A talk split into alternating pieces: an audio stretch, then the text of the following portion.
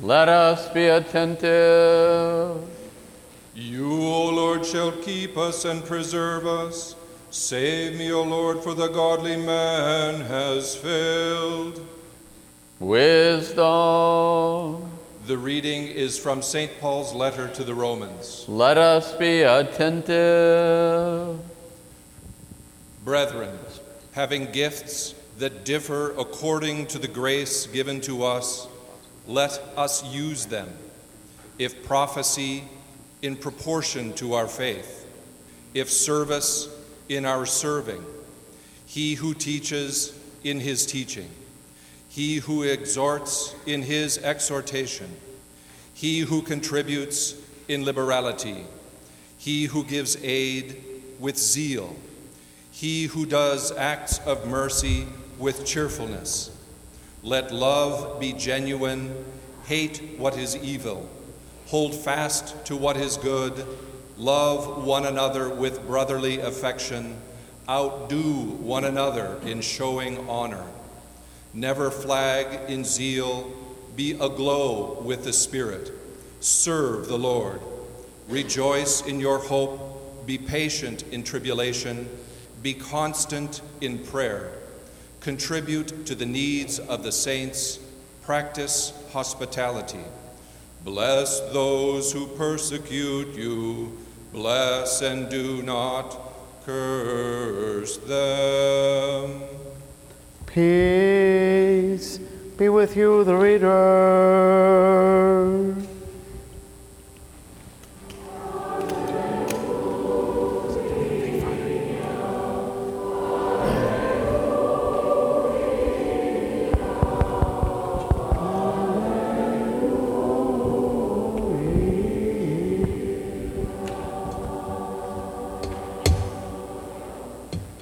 Wisdom arise, let us hear the holy gospel. Peace be with you all.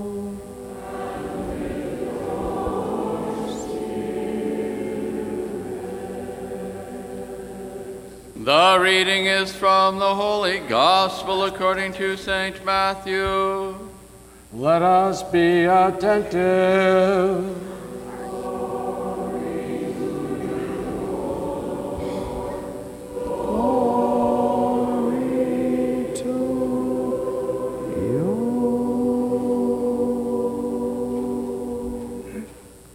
At that time, getting into a boat, Jesus crossed over and came to his own city.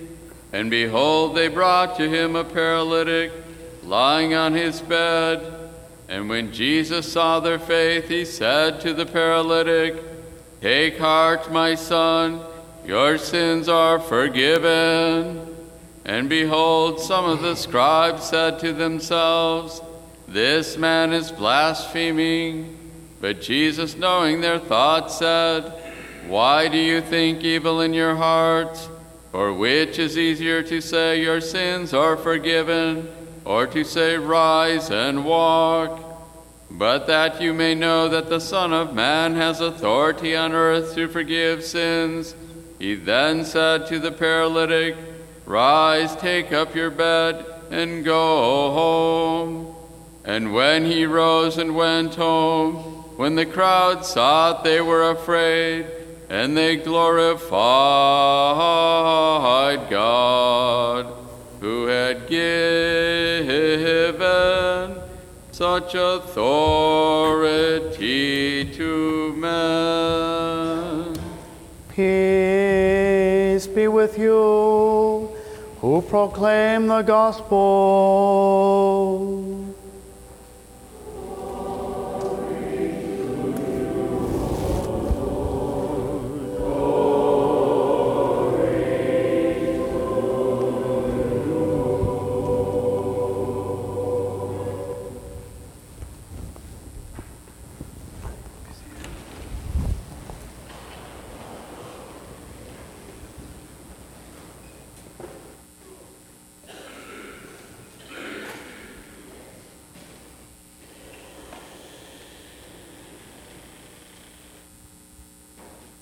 In the name of the Father, and of the Son, and of the Holy Spirit.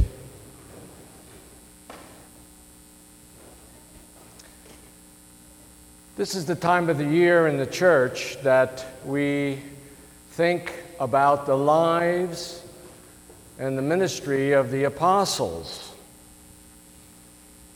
From their time of Pentecost and the receiving of the Holy Spirit until they're gathering around the bier of the Mother of God at her dormition. And when we see them gathered, it is always a beautiful and moving symbol of unity. Think of them gathered the Last Supper, gathered in the upper room, gathered at the falling asleep of the Mother of God. Wonderful sign of unity. And when it comes to the paramount of the apostles, Peter and Paul, we have this beautiful image of unity, the two pillars of the church, holding the church aloft. Or sometimes we see them embracing each other.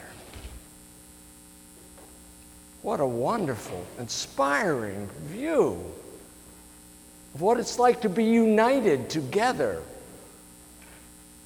But you know, there's a backstory. And that backstory was filled with backbiting, conflict.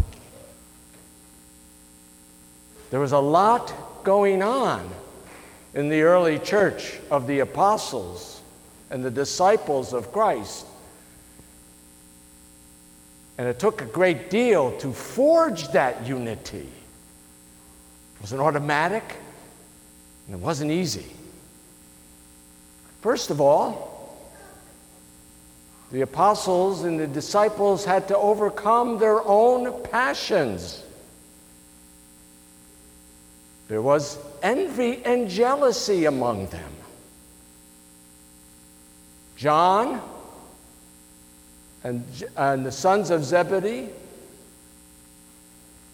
James and John, Ask God, hey, can we have the best seats in your kingdom?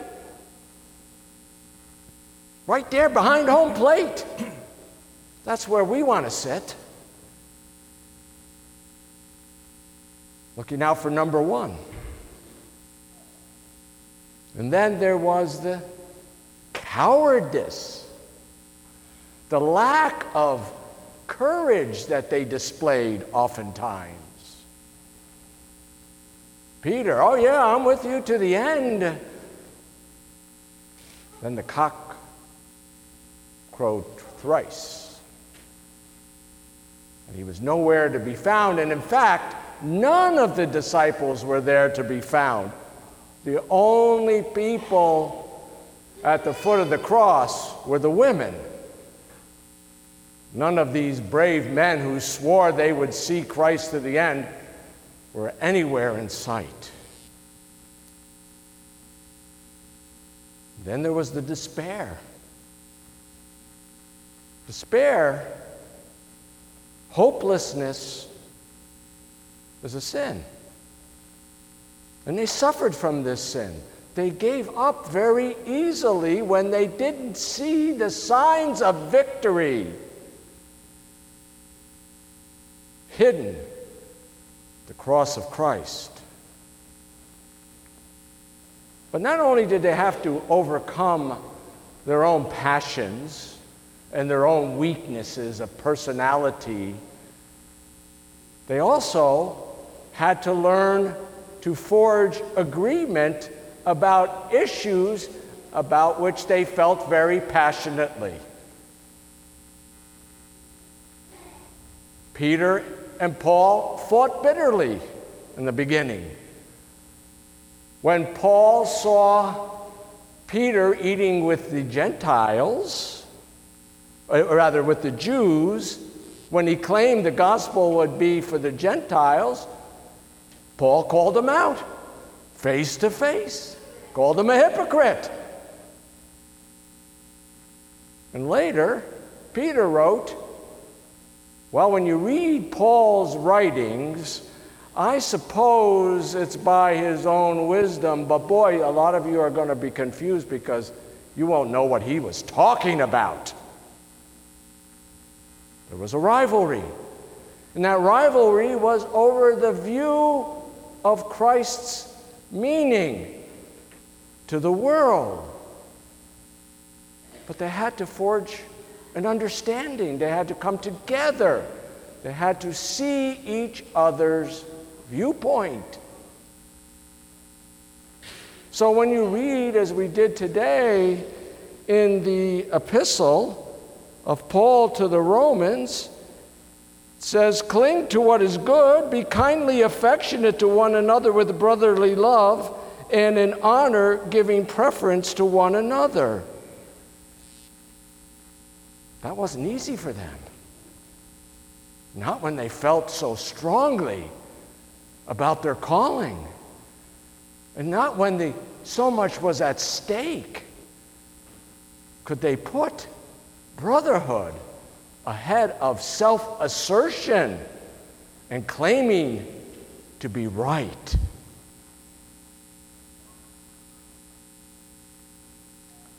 My spiritual father once said that the best way to develop your spiritual life is to ask yourself occasionally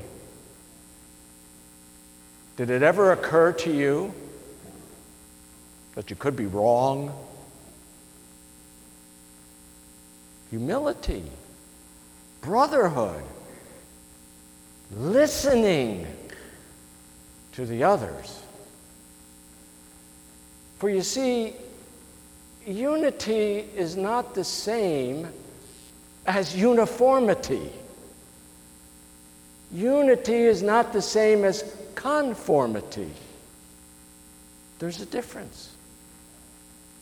You can impose uniformity by force of will or strength. But unity comes from brotherly love, links in a chain forged by love. There's a lesson here. There's a lesson not only for us as Orthodox Christians, but for us as American citizens as well. What does it say on the seal of our country? E pluribus unum. Out of the many, one. Out of the many disagreements and divisions and party politics, out of the many is one. You, they will know that you are Christians when you love one another. Even if you might not agree with one another. Even if you might feel, oh, in this case, I am right.